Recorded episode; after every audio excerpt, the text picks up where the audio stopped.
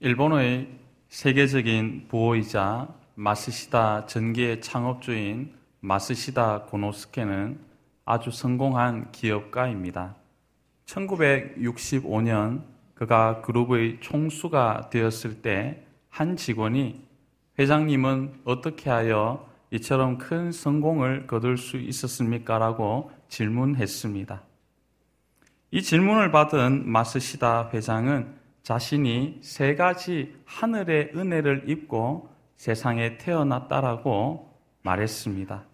그 세 가지 큰 은혜란 첫째, 가난하게 태어난 것, 둘째, 허약하게 태어난 것, 셋째, 배우지 못한 것이었습니다. 깜짝 놀란 직원이 이 세상의 불행을 모두 가지고 태어나셨음에도 불구하고 그것이 하늘의 은혜라고 하시니 도저히 이해할 수 없습니다. 라고 말하자 마스시다 회장은 이렇게 답변했습니다. 나는 가난 속에서 태어났기 때문에 부지런히 일하지 않고서는 잘 살 수 없다는 것을 일찍 깨달아 가난이 첫 번째 은혜입니다. 또 몸이 허약하게 태어났기에 또 일찍이 건강의 소중함을 깨달아 운동과 건강 관리에 열심을 기울여 이렇게 건강하게 되었습니다.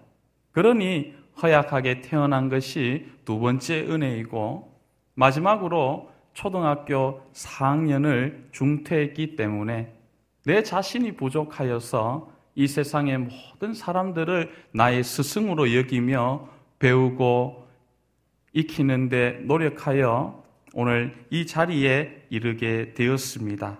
그렇게 말했습니다. 이러한 불행한 환경이 나를 이만큼 성장시켜 주기 위해 하늘이 준 시련으로 감사하고 있습니다. 그렇게 이야기를 합니다. 마스시다 회장은 자신에게 주어진 시련을 하늘이 준 은혜로 받아들이며 열심히 애쓰고 수고하여 일본 최고의 기업가가 될 수 있었다는 것이죠.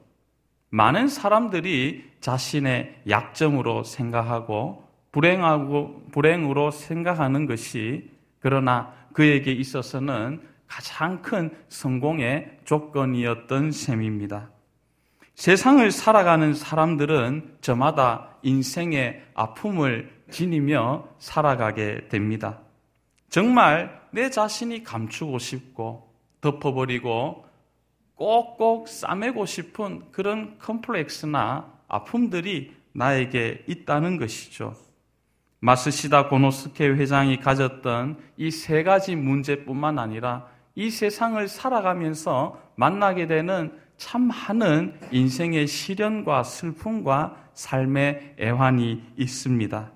오늘 이 자리에 예배 드리러 나오신 여러분 중에서도 정말 내 인생에서 떨쳐버리고 싶은 그런 굴레가 아마 있으실 것입니다.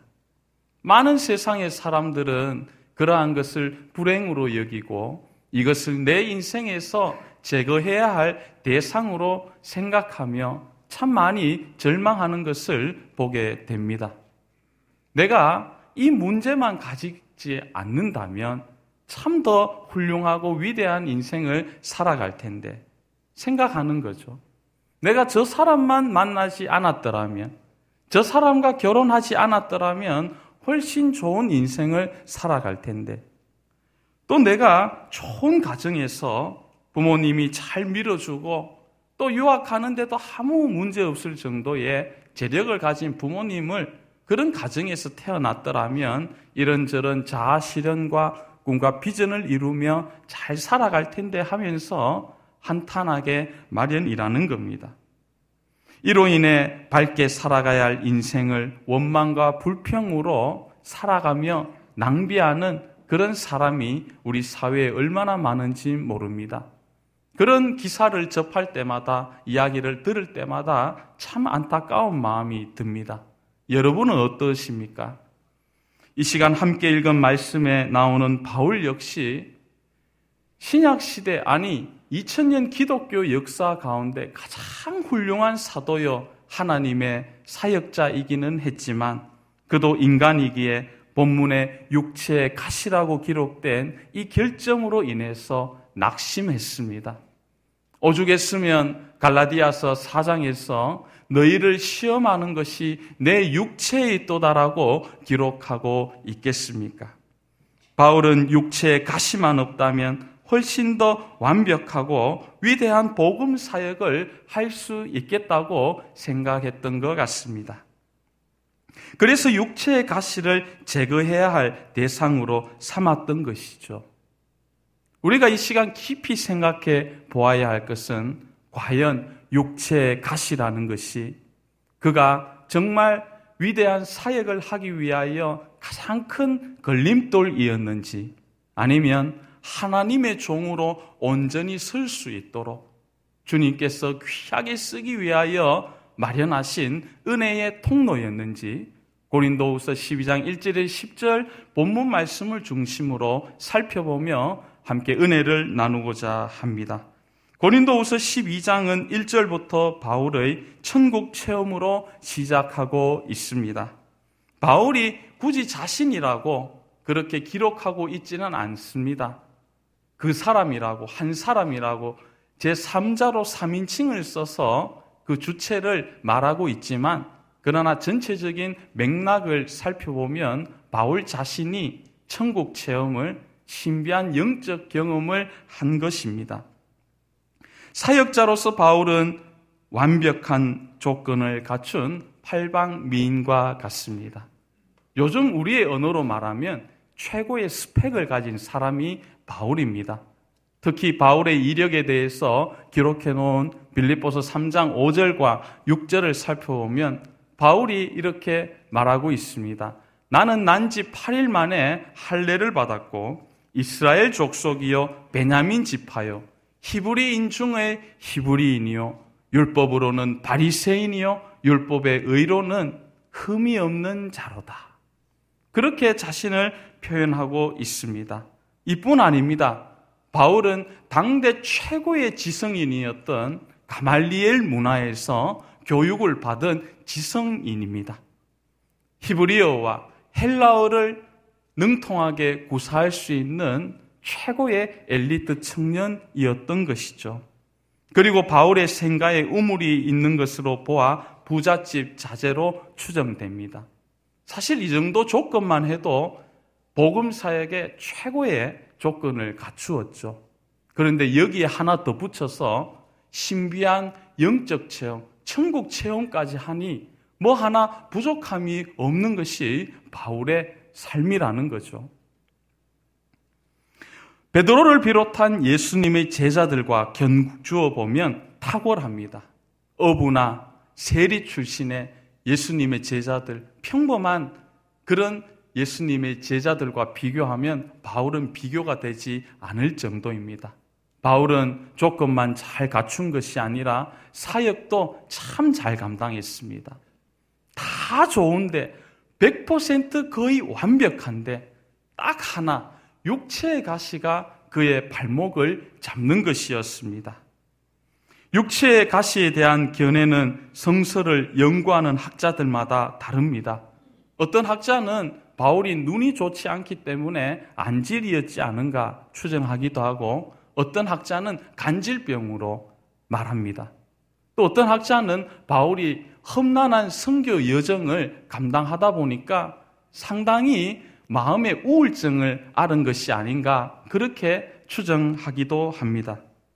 제도각자 한병철 교수는 그에 져서 피로 사회에서 시대마다 그 시대에 고유한 질병이 있다고 이야기합니다.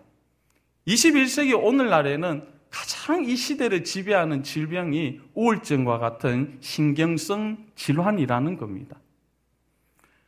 바울이 명확하게 내 육체의 가시가 이것입니다라고 명확하게 좀 썼으면 좋았을 텐데 이걸 우리가 알 수 없는 거죠. 그러나 학자들은 대체적으로 육체의 가시는 간질병이라고 여기고 있습니다. 성교하는 지역마다 바울이 가면 기적이 일어납니다. 병마가 떠나갑니다. 주의 복음을 전할 때 여러분 상상해 보십시오. 얼마나 십자가의 복음을 전하며 천국을 선포하며 하나님 나라가 이 땅에 도래하는 것을 선포할 때 압제와 여러 가지 어려움으로 인하여 지쳐 있는 그 영혼들이 얼마나 소망을 가지고 힘을 얻었겠습니까? 모두 바울을 우러러 보는 것이죠. 이를 지켜보는 바울도 내심 참 감사하면서 도 황홀했을 것 같습니다. 다 좋은데 그런데 한 가지가 그를 괴롭히는 것이었습니다. 바울이 주의 말씀을 전할 때 모두 회개합니다. 네, 이제 예수 믿겠습니다. 나는 이제 주님의 자녀가 되겠습니다. 결신도 하고 설교를 통하여 많은 은혜를 받는데 갑자기 눈이 뒤집어지면서 입에는 거품이 흐르고 저 바닥에 쓰러져서 막 발작을 한다고 상상을 해 보십시오. 한참 그러다가 다시 단에서 설교하는 바울. 참 마음이 괴로웠을 겁니다. 감추고 싶은 어떻게 하면 이걸 좀 다 좀 덮을 수 있을까 하는 것이 여과 없이 그대로 노출되니까 참 민망하고 부끄러운 것이죠. 그가 얼굴을 들을 수 없습니다. 결코 그런 일이 물론 없겠지만 제가 지금 설교하다가 바울같이 그렇게 된다면 여러분은 어떻게 보시겠습니까? 제가 다시 이 강단에서 말씀을 전할 수 있겠습니까? 사역자로서 최고 괴로운 약점 중의 약점인 것이죠. 그래서 바울은 너무나 힘들고 괴로운 나머지 하나님께 간절히 눈물로 기도를 드렸지 않겠습니까? 하나님, 이것이 나에게서 떠나갈 수 있게 해 주옵소서. 아무리 생각해도 이 육체 가시 때문에 사역을 할 수가 없습니다. 부끄럽습니다. 그렇게 세 번이나 하나님께 기도드립니다. 유대인에게 있어서 세 번 기도했다라는 것은 마지막까지 끝까지 기도했는 것을 의미합니다. 그런데 그에 대한 주님의 답이 무엇입니까? 본문 9절에 나와 있습니다. 우리 다 같이 9절 말씀을 합독하시겠습니다. 나에게 이르시기를 내 은혜가 내게 족하도다.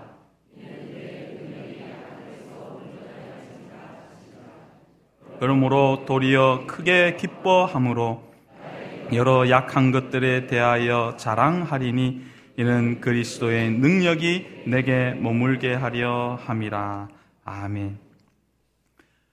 구절 말씀을 통하여 우리가 깊이 깨닫게 되는 바는 육체의 가시에 대한 주님의 관점과 바울의 관점이 정반대라는 것. 주님께서는 말씀하시기를 음성을 이렇게 들려주십니다. 내 은혜가 내게 족하도다. My grace is sufficient for you. 너에게 충분하다라는 것. 이것이 의미하는 바는 너가 생각하기에 걸림돌이고 불행한 것, 이런 조건들이 그러나 사실 내가 너에게 베푼 은혜라는 겁니다. 육체의 가시에 대해서 이전까지 제거해야 할 것으로 여겼지만 이제 주님의 음성을 듣고 보니 은혜라는 것이죠. 여러분, 우리가 보통 은혜라고 간증할 때 많은 성도들 앞에서 믿음의 지인들 앞에서 어떤 것을 은혜라고 간증합니까? 오랫동안 준비한 시험에 합격하거나 또 자녀들이 길이 잘 열리고 또 가정에 좋은 일이 있고 더 건강해지고 사업을 해서 많은 물질을 또 이렇게 벌어 드릴 때 대체적으로 인생이 형통할 때 은혜라고 감사하며 간증하지 않습니까? 그런데 이 은혜에 대한 관점을 조금 더 다른 시각에서 확대해서 이렇게 살펴보면 어떨까요? 내가 그리스도에게로 더 가까이 나아갈 수 있게 하기 위해서 내가 주님을 더욱더 닮아갈 수 있게 하시기 위해 주님께서 나에게 마련하신 모든 것으로 생각하면 어떨까요? 후자의 관점으로 바라보게 되면 때로는 실패하거나 병들거나 가슴 아픈 일을 겪는 것, 세상에서 잘 안 되는 것도 오히려 그 일 때문에 주님을 의지하고 주님께 더 가까이 나아갈 수 있게 하기 위함이라면 그것이 바로 은혜인 줄로 믿으시기 바랍니다. 오늘 찬양대 찬양 제목이 은혜 위에 은혜인데요.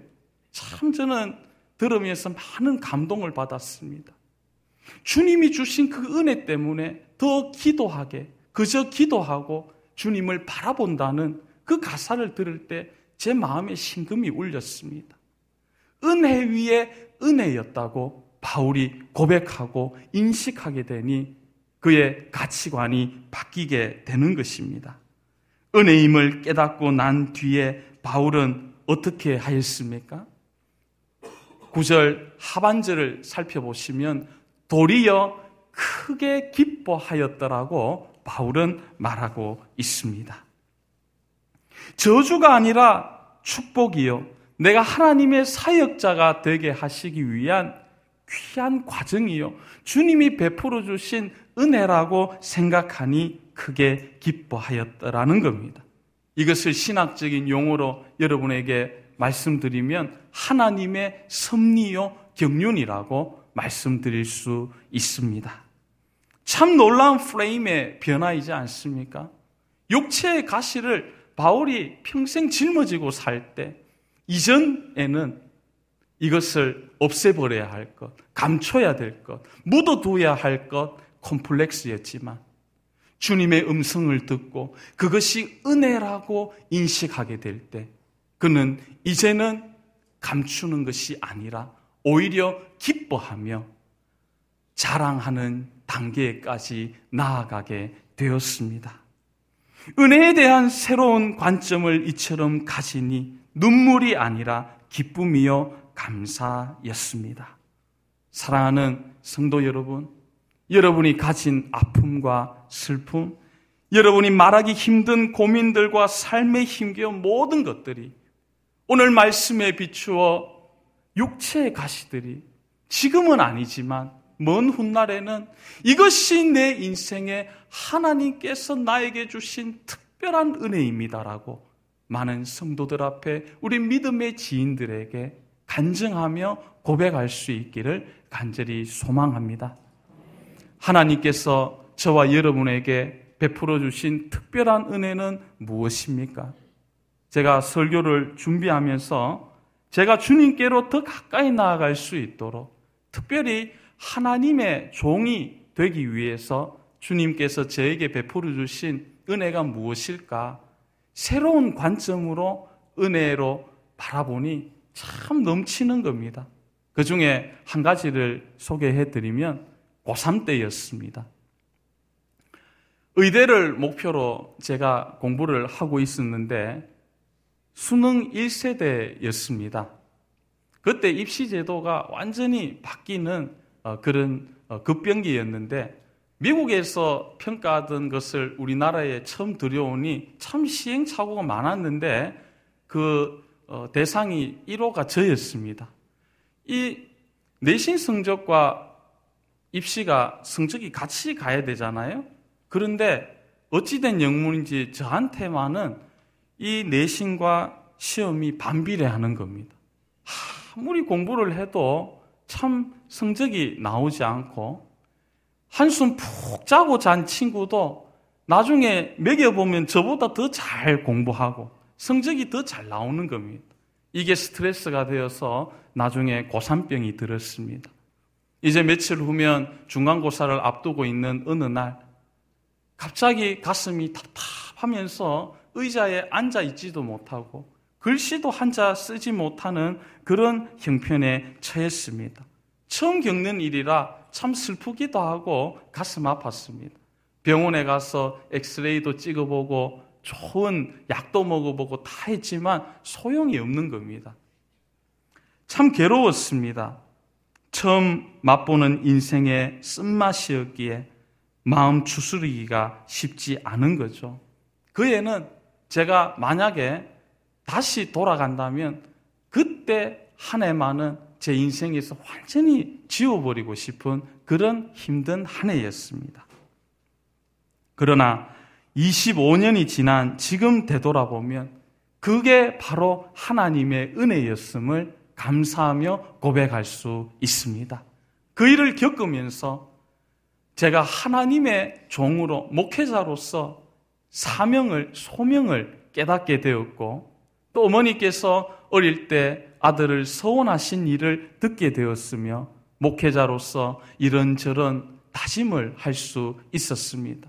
그 이전에는 어머니의 입술로 서원을 했지만 그 일을 겪으며 저는 저의 입술로 평생 주의 종으로 살겠습니다라고 고백하며 주님께 영광을 올려 드릴 수 있었던 겁니다. 이제는 육체의 의사가 아닌 영혼의 의사로 여러분 앞에 서서 지금 말씀을 전하고 있습니다. 참 되돌아보면 얼마나 감사한지 모르겠습니다. 의사는 여러분 그렇지 않습니까? 피를 봐도 아무렇지도 않아야 되잖아요. 수술하는데 피가 막 많이 냄새도 맡아야 되는데 나중에 안 사시는 저는 피만 보면 기겁을 하는 겁니다. 봐도 무섭고 냄새 맡으면 머리가 어지럽고 생각해 보니까 수술실에서 수술하다가 피 냄새 머리가 어지러워서 기절하면 어떻게 되겠습니까? 참 감사한 겁니다. 제가 설교하기 전에 옷 매무새를 또 이렇게 고치기 위해서 거울을 보니까 참 이 가운도 저한테 잘 어울리는 겁니다. 참 하나님께서 이 강단에 말씀 전하게 하시려고 때로 그런 과정을 겪게 하셨구나 하는 그런 생각을 해 보았습니다. 사랑하는 여러분, 하나님께서는 사랑하는 그의 자녀들이 하나님 안에 머물며 신앙의 길을 잘 걸어갈 수 있게 하시기 위해 때로는 감당하기 버겁지만 우리 인생에 은혜를 주시는 줄로 믿습니다. 신구약 성경 인물들을 귀하게 하나님께 쓰임 받은 분들을 살펴보십시오. 육체의 가시가 없는 위대한 인물이 없습니다. 한나는 분인 나라는 이 여인 때문에 참 마음이 괴로웠습니다. 죽고 싶을 정도로 우울하고 힘든 나날을 지났지만 그러나 원망하고 불평하지 아니하고 오히려 그 아픔으로 인하여 하나님의 성전이 있는 실로에 올라가 간절히 주님께 기도함으로 사사시대에서 왕정시대로 넘어가는 그 과도기에 역사의 새로운 장을 여는 훌륭한 여인이 되었습니다. 모세는 어떻습니까? 40년이라는 어두운 세월이 그를 짓눌렀습니다. 그 이전에는 잃어버린 세월로 보였습니다. 그러나 그 광야의 40년이 지나고 난 뒤에 모세는 이스라엘 민족을 출애굽할 수 있게 만든 위대한 지도자가 되었습니다. 요셉도 그렇습니다. 형들에게 미움받고 팔려서 저 해외까지 그렇게 갔지만 오히려 그 일이 있었기에 그는 애굽의 총리가 되었습니다. 바울은 또 바울뿐만 아니라 다윗은 어떻습니까? 다윗은 참으로 힘든 분이 있었죠. 그의 장인인 사울. 너무나 구차할 때가 많이 있었습니다. 그러나 사울 때문에 그는 이스라엘의 가장 위대한 지도자가 될 수 있었습니다. 여러분을 정말 힘들게 하는 사람이 있습니까? 혹시 어둡고 힘들고 어려운 환경에 처해 있는 분이 있으십니까? 실패하셨습니까? 질병으로 고통당하고 있으십니까? 이런저런 이유로 삶의 의미를 찾지 못하여 괴로워하는 분이 계십니까? 오늘 말씀에 비추어 그 모든 것을 내가 더 그리스도를 닮아가고 주님을 의지하고 바라볼 수 있도록 주님께서 내게 베풀어 주신 은혜로 고백할 수 있기를 바랍니다. 은혜로 해석할 때 우리 삶의 이전과는 다른 새로운 차원이 펼쳐지게 될 것입니다. 종교개혁자 깔뱅에 대한 일화를 소개하겠습니다. 금년은 종교개혁 500주년을 맞이한 뜻깊은 한 해입니다. 그래서 오늘 오후 찬양 예배도 언더우드 학술 강좌의 종교개혁의 그 의미를 다루려고 하지 않습니까? 다 아시는 것처럼 종교개혁은 1517년 마틴 루터에 의해서 시작되었고 스빙글리와 칼뱅에 이르러 완성하게 됩니다. 특히 이 세 인물 중에서 깔뱅을 통하여 아주 많은 종교개혁이 본격적으로 이루어졌는데 깔뱅이 이태리에서 슈트라스부르로 가는 길에 그의 친구 기욤 파렐이라는 인물을 만나기 위해서 제네바에 잠깐 머물게 되었습니다. 그런데 그때 제네바에서 종교개혁 운동을 펼치고 있던 파렐이 자꾸 함께 종교개혁 하자고 권면합니다. 처음에 깔뱅은 그런 마음이 전혀 없었습니다. 그는 신학을 잘 공부하고 연구해서 최고의 학자가 되는데 관심을 가졌거든요. 그래서 안 한다고. 그러는데 계속 해서 권면하고 하니 이제 또 영적으로 생각해 봤습니다. 아, 여기에 하나님의 뜻이 있는지도 모르겠다. 그래서 제네바에서 종교개혁을 같이 감당합니다. 그러나 깔뱅은 너무나도 엄격하고 철저한 성격의 사람이었기에 많은 사람들의 반발을 사게 되고 제네바 교회를 목회한 지 3년 만에 시의회 결의를 통해 면직되고 추방됩니다. 여러분, 3년 목회하고 쫓겨나게 되었으니 얼마나 상심이 크겠습니까?